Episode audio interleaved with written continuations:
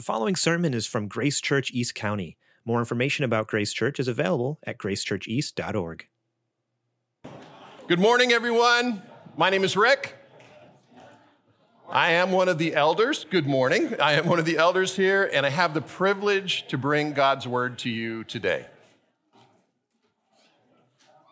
Today, we're going to continue our series in Exodus. So if you have a Bible with you or your Bible app, please turn to Exodus 2. Now, while you're getting that out, I want to talk to the kids. Kids, are you with me here? Kids, isn't it great that we invited all the adults to kids' church this morning? It's amazing. So many of them, we had to use the big room. So, uh, because today, today, we're going to talk about Moses. And I know you all know about Moses, but today, we're going to start and we're going to talk about Moses from the time he was a small boy. And, ha- and then we're going to talk about how he grew into a great leader. So we gave you an outline to help your parents along. Uh, you can help them with that outline if, if they need some help. But mostly, I just want to let you know that, for one, I'm really happy you're here. Um, you, I'm really happy you're staying with me today. You are very, very welcome here. So, with that in mind, Let's invite Sharon to come and pray for us before she reads the scripture. Let's pray together. Oh, Father, thank you for gathering us here together in Jesus' name, the one who has redeemed us. And thank you, Jesus, that you are returning, and we long for that day. God, Jesus, when you return to set everything right here, when all our wars will be done, those between nations, those in our homes, and those in our own hearts. Until that day, we thank you, God, that you are not a God who is distant, that you see our suffering, you hear our cries, and you remember your promises. And as your word now is read and preached, would you help us to see that more clearly? And would you give us grace to trust you more, Father? We pray this in Jesus' name. Amen. We are reading all of Exodus chapter 2. Now, a man from the house of Levi went and took as his wife a Levite woman. The woman conceived and bore a son, and when she saw that he was a fine child, she hid him three months. When she could hide him no longer, she took for him a basket made of bulrushes and daubed it with bitumen and pitch. She put the child in it and placed it among the reeds by the river bank and his sister stood at a distance to know what would be done to him. Now the daughter of Pharaoh came down to bathe at the river, while her young women walked beside the river. She saw the basket among the reeds and sent her servant woman, and she took it. When she opened it, she saw the child, and behold, the baby was crying. She took pity on him and said, This is one of the Hebrews' children. Then his sister said to Pharaoh's daughter, Shall I go and call a nurse from the Hebrew women to nurse the child for you? And Pharaoh's daughter said to her, Go. So the girl went and called the child's mother. And Pharaoh's daughter said to her, Take this child away and nurse him for me, and I'll give you your wages. So the woman took the child and nursed him. When the child grew older, she brought him to Pharaoh's daughter, and he became her son. She named him Moses because she said, I drew him out of the water. Well, one day when Moses had grown up, he went out to his people and looked on their burdens, and he saw an Egyptian beating a Hebrew, one of his people. He looked this way and that, and seeing no one, he struck down the Egyptian and hid him in the sand. When he went out the next day, behold, two Hebrews were struggling together. And he said to the man in the wrong, Why do you strike your companion? He answered, Who made you a prince and a judge over us? Do you mean to kill me as you killed the Egyptian? Then Moses was afraid and thought, Surely the thing is known.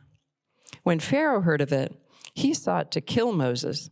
But Moses fled from Pharaoh and stayed in the land of Midian, and he sat down by a well. Now, the priest of Midian had seven daughters, and they came and drew water and filled the troughs to water their father's flock. The shepherds came and drove them away, but Moses stood up and saved them and watered their flock. When they came home to their father Reuel, he said, How is it that you've come home so soon today? And they said, An Egyptian delivered us out of the hand of the shepherds, and even drew water for us and watered the flock. He said to his daughters, Well, then where is he? Why have you left the man? Call him that he may eat bread. And Moses was content to dwell with the man, and he gave Moses his daughter, Zipporah. She gave birth to a son, and he called his name Gershom, for he said, I have been a sojourner in a foreign land. During those many days, the king of Egypt died, and the people of Israel groaned because of their slavery and cried out for help. Their cry for rescue from slavery came up to God, and God heard their groaning, and God remembered his covenant with Abraham, with Isaac, and with Jacob. God saw the people of Israel, and God knew. This is the word of the Lord. The book of Exodus tells us exciting stories of God delivering his people from slavery, with Moses leading the way. Moses looks like the Bible's first superhero, telling Pharaoh, Let my people go, parting the Red Sea, bringing water out of a rock and coming down from Mount Sinai with the Ten Commandments. That's the Moses they call the great deliverer. That's the Moses they make movies about. But before all that, before all that, the Bible tells us of a younger Moses. Here we are introduced to a young man who fails in his first attempt to lead. He loses his home. He spends most of his time underemployed, and disappointed. See, Moses, Moses wasn't a superhero. Moses was just a guy. He was a guy like us. He's a guy who struggled to find his place in the world. And most of his life, well, it looks a lot like ours. Because the truth is, most of life is not that exciting. In fact, most of life is pretty mundane, and we might fail more than we succeed. Sometimes work or school is really a grind. Maybe relationships with our family or friends become difficult, and we feel alone. And life doesn't turn out like we expected.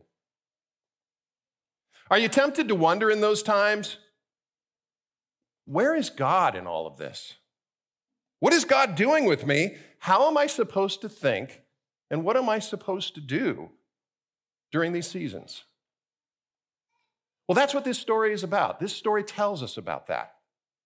And with hindsight and the inspiration of the Holy Spirit, we can see that these events prepared Moses to lead his people out of Egypt. To see God's preparation of this deliverer, I want us to look at this passage in three movements or three parts to see what God does for his people.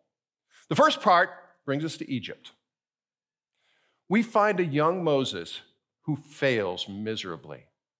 See, the Hebrews will first speak of Moses as the failed deliverer. And so let's look at verse 11 and see how Moses becomes the failed deliverer. Verse 11 One day, when Moses had grown up, he went out to his people and he looked on their burdens. Let's, let's just pause right there. Acts 7 tells us the same story, but it gives us a little more. It gives us a little insight into what Moses was thinking. In Acts 7, it says Moses, when he was 40 years old, it came into his heart to visit his brothers, the children of Israel. So this tells us Moses was born into a Hebrew family, but he doesn't live with them. And we read earlier, Sharon read for us about how Moses came to be raised in an Egyptian home, floated down the river, and found by the daughter of Pharaoh. Moses was raised Egyptian, but also knew his Hebrew family. And everyone in his Egyptian family, well, they knew he was Hebrew. He was named Moses because it means I pulled him from the water, describing exactly how he was adopted. And Tab planned to have, had planned to cover that last week before he was called out of town, but we're not going to cover all that today. I, I think you know the story, so we're going to move on beyond that today. The Egyptians, they both feared and degraded the Hebrew people in that time. They called the Hebrews the living dead and thought of them as animals, not human. But there were so many of them. One million Hebrews properly led might, might revolt and they might wipe out their Egyptian rulers. So the Egyptians, they had a Hebrew problem. And can you imagine? Can you imagine dinners at Pharaoh's house? Imagine you're a 10 year old Moses eating at the kids' table for a holiday at Pharaoh's house. The adult starts talking politics, right? And suddenly, weird Uncle Tut is there, right? And Uncle Tut yells, Something has to be done about this Hebrew problem. And then everyone turns and stares at Moses. Little, I pulled him from the water, Moses. awkward, really awkward. And how does that feel? How does that feel if you are a young Moses growing up in that family? Not fully Egyptian, not fully Hebrew. He straddles these two worlds that seemed on a collision course. And in verse 11, we clearly see that he made his choice. Verse 11, we'll go back there again. One day, when Moses had grown up, he went out to his people and looked on their burdens, and he saw an Egyptian beating a Hebrew, one of his people. He looked this way and that, and seeing no one, he struck down the Egyptian and hit him in the sand. Well, we see first, Moses has a temper. And this character flaw is going to dog him all of his life. But there's also something to admire in Moses here. Moses values justice and abhors the abuse of power. He is courageous, confident, and ready for action. He looks around to see if there are any Egyptians watching he might even be hoping that the Hebrews see him. Acts 7 again tells us more about what was on his mind when this happens. It said, Moses, he supposed that his brothers would understand that God was giving them salvation by his hand. See, Moses, Moses thought he was the right leader. Moses had an Egyptian education that was the best in the world and prepared him to lead people. Moses is smart and physically impressive. He knows where the Egyptians are soft and scared. So, he kills the Egyptian and presents himself as the perfect hero for the Hebrew people. Moses wants to be the great deliverer, but the Hebrew people, they aren't ready. Verse 13 When he went out the next day, behold, two Hebrews were struggling together. And he said to the man in the wrong, Why do you strike your companion? And he answered, Who made you prince and judge over us? Do you mean to kill me the way you killed the Egyptian? See, the Hebrews, they don't want to be, they don't want to be blamed for a missing Egyptian. In fact, the implication here is that they're going to turn him into Pharaoh. So Moses runs. Verse 14. then Moses was afraid and thought, Surely this thing is known. When Pharaoh heard it, he sought to kill Moses. But Moses fled from Pharaoh and stayed in the land of Midian. Where did he go wrong? Where did Moses go wrong? Why did this deliverer, this great leader of the Hebrews, why did he fail? Well, first, we need to notice that God had not called him to do anything yet. This was all his idea. Moses was going to be the hero of this story. Let me say that again. God had not called him to do anything yet. This was all his idea. Moses was going to be the hero of this story. And the truth is, Moses neither had the wisdom, the goodness, nor the power to lead his people out of, his, out of Egypt. Only God could do that.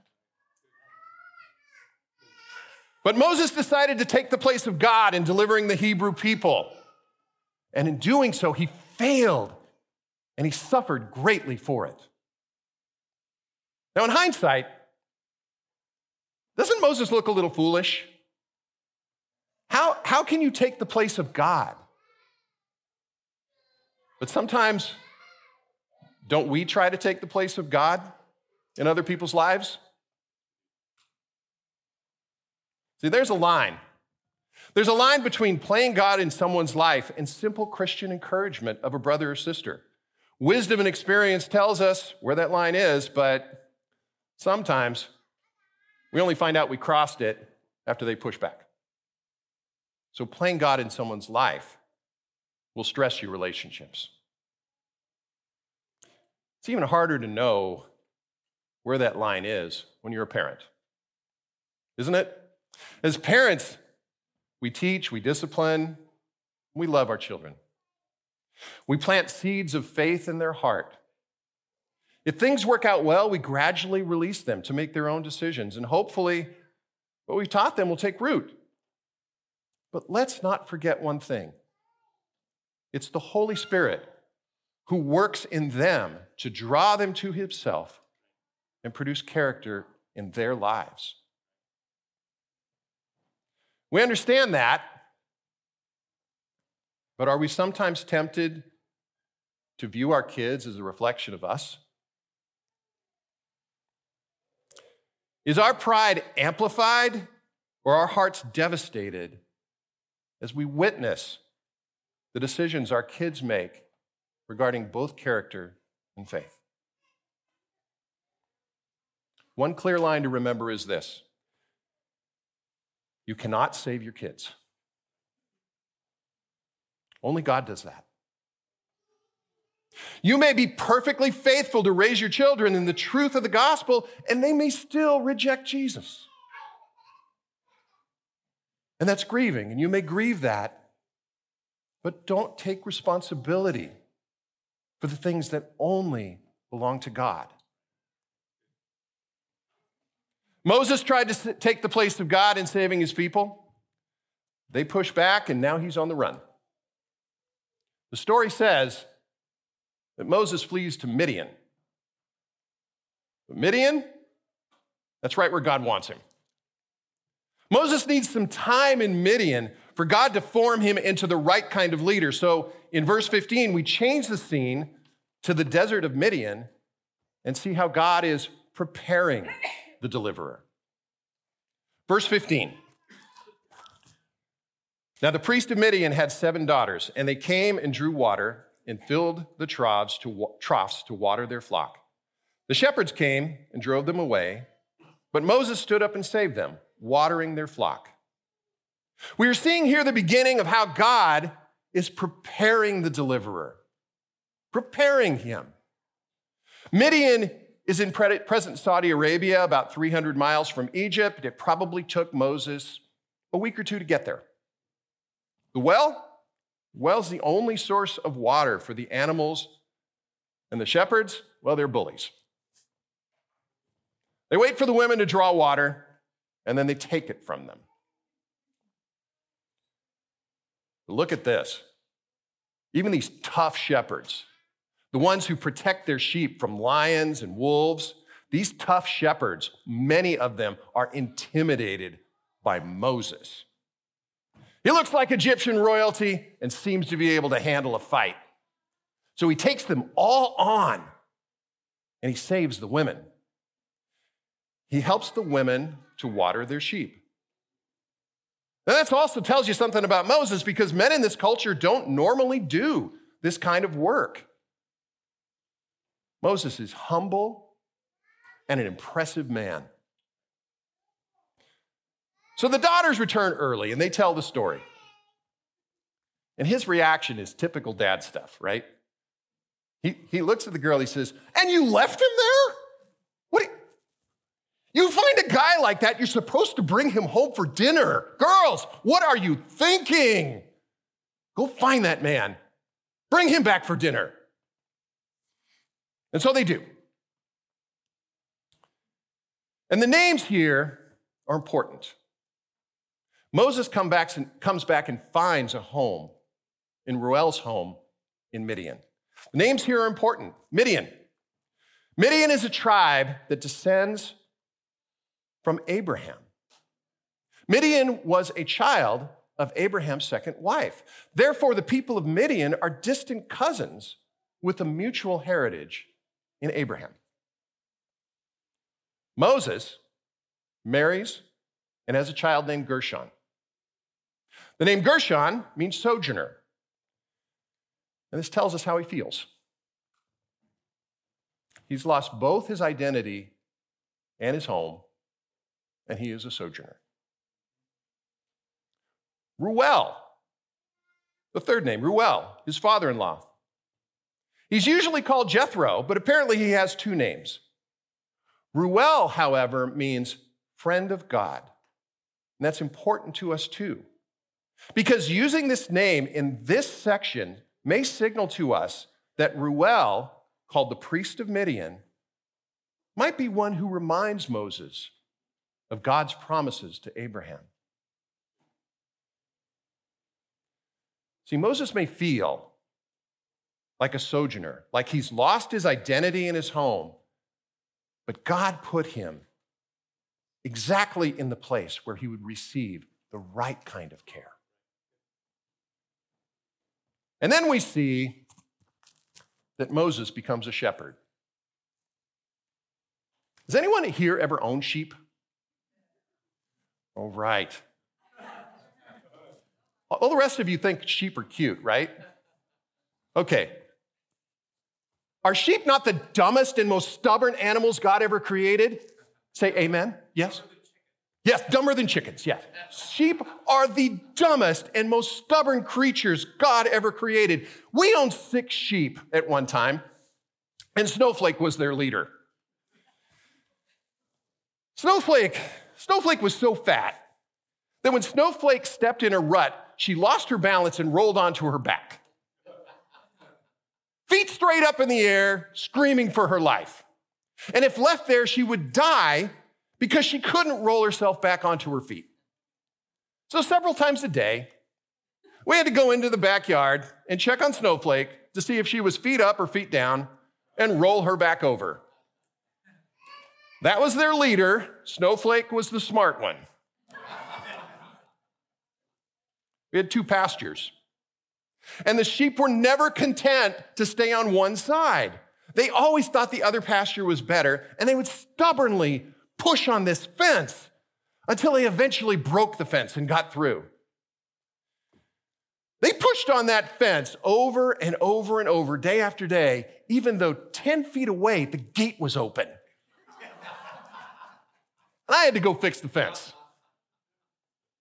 After a while, I, I just, I just realized I have very little control over these sheep. Um, I could only guide them, show them some very undeserved kindness, and keep them alive because raising sheep was really frustrating.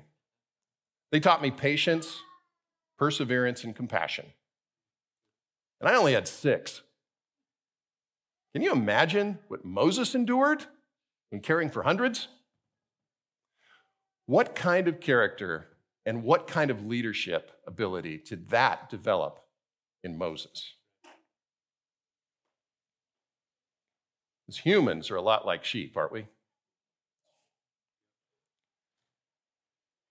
We stubbornly, we stubbornly try our own way, even though a clear path is made for us. We make the same mistakes over and over, and Jesus, our shepherd, saves us and he rolls us back onto our feet. The Hebrew people were no different. They needed a shepherd, and Moses needed to learn how to lead like a shepherd. But the whole time,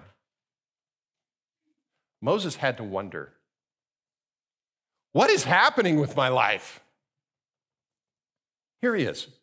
He's one of the most highly educated, capable, and imposing men on, of his time. And he's wasting his time and talent as a shepherd in the desert. You, do you sometimes feel like that? Do you have a job that's soul sucking? Every day brings angry customers, the same problems, or a series of pointless meetings? Do you feel like a hamster on a treadmill? Or maybe, do you feel like you're fixing the same broken fence over and over? Maybe, maybe you're a mom. You have changed 11 diapers, fixed breakfast for five, been thrown up on twice, and driven the kids to ballet class all before 9 a.m. Life is an exhausting exercise in repeatedly turning the sheep back on their feet. Does it make you wonder what is God doing in my life? You feel a little lost, discouraged? Moses probably felt the same. And for Moses, this lasted 40 years. That's right, 40 years. During that time, God put people in Moses' life to encourage him, and God gave him a job that formed the right kind of leader that Israel needed. But during the long 40 years in Midian, God had no idea, or Moses had no idea what God had planned for him. Still, he remained faithful to the small things that God called him to do. And maybe that's the lesson for us. See, we, we don't need to figure out what, is God, what God is doing. We just need to trust that He's doing something and remain faithful to the small things He has called us to do. Let me say that again. We don't need to figure out what God is doing. We just trust that He's doing something. And we remain faithful to the small things that He has called us to do.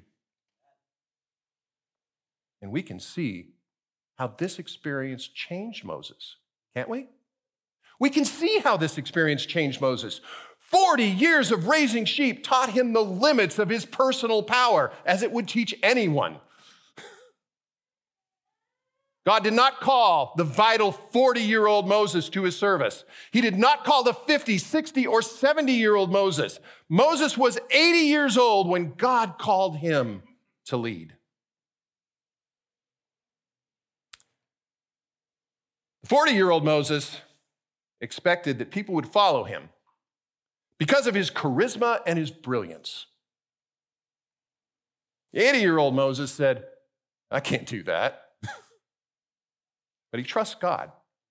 He goes anyway. And that's a crucial difference. The 40 year old Moses says, I will deliver my people. I will be a hero. The 80 year old Moses says, God is my hero, and I will trust that he will deliver. God will be the hero of this story because our God is the ultimate deliverer. And now, and now, we're going to see that here. Now we peel back the curtain just a little to see God's heart and mind as he prepares to show himself as the wor- to the world as the ultimate deliverer. Follow me in verse 23. During those many days, the king of Egypt died. And the people of Israel groaned because of their slavery and cried out for help. The cry for rescue from slavery came up to God.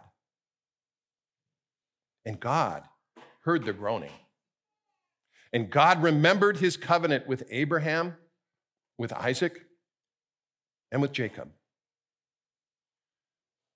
Now, God, well, while Moses, while Moses was in Midian, king of Egypt died. But he was replaced by a king who was more stubborn and more brutal. God hears the cries and remembers his promises to Abraham. God will be the ultimate deliverer. Now, why does he use this word remember? Did God forget? No, no, God didn't forget. This means that God is going to be faithful to his promise. This just tells us that God does everything in his timing according to his wisdom. Promises. First promise to Abraham I will make you a great nation. The Hebrew people entered Egypt as a family of 75, and they will leave centuries later as a nation of more than 1 million people. Promise kept. Second, I will give you a specific land, and that land is not in Egypt. So this passage foreshadows that God is about to take them out of Egypt and lead them into the promised land. The people are ready. Moses is ready. And next week, spoiler alert, next week, we're going to see God begin to put his plan in motion. God has made promises to you too.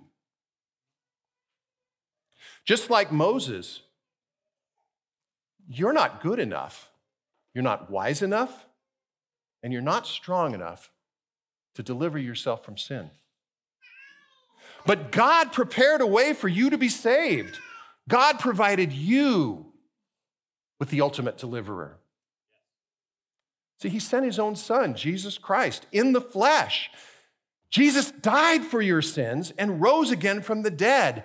God has prepared a way for you if you will only turn to Christ, repent, and believe. Now, several of our leaders will be up front afterward, after the service, and they would love to talk with you and pray with you about that, if you wish. There's even more for us to consider here, I think. And I think we need to address that before we leave this passage. Verse 23 there are a lot of years and pain packed into verse 23. Their cries, their cries year after year went to God. And they must have wondered does God even hear us? I think the answer lies in the final verse, verse 25. It says, God saw the people of Israel, and God knew. God knew. The word here, God knew, suggests an intimate, a personal knowledge of their suffering. Every injustice angered God. Every lash of the whip was painfully felt. Every cry in the middle of the night was heard. He saw every tear fall. Maybe, maybe that means something to you right now because you're suffering. Maybe you're suffering now and you're wondering, where is God in all your pain? God knows. God knows. Psalm 56 8 tells us of God, You have put my tears in a bottle. See, He remembers you too. He has promised He will redeem that pain and that sorrow. For he who has delivered us has delivered us in the most profound way possible through his son Jesus. For you who have by faith trusted in Jesus, God has told you about your eternity. Revelation 21 1 says, God will wipe away every tear from their eyes, and death shall be no more. Neither shall there be mourning, nor crying, nor pain anymore. And this is the future for those who've trusted in Jesus. This is the promise for you that God remembers, and He is your ultimate deliverer. Let's pray. And as we begin to pray, I'd like to invite the band to come back on stage and the servers to please come prepared to service the elements. Gracious Lord, we thank you for this story that tells of your faithfulness, tells of your faithfulness to remember your promises and deliver your people.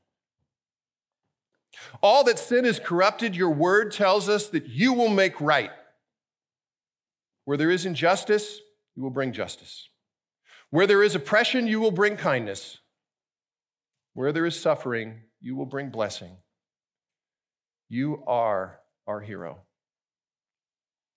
You are our hero, and you are our deliverer. Gracious Father, we have the opportunity this morning to take these elements. We thank you for this glorious picture of so great a love that Jesus, our Savior and deliverer, loved his people and gave himself up for his people to position us before you holy and without blemish. Help us now to give thanks, believing this good news as we take the bread and the cup together. It is in your Son's name, Jesus Christ, that we pray all these things. Amen. Thank you for listening to this sermon from Grace Church East County. Please find us online at gracechurcheast.org if you would like to find out more about us.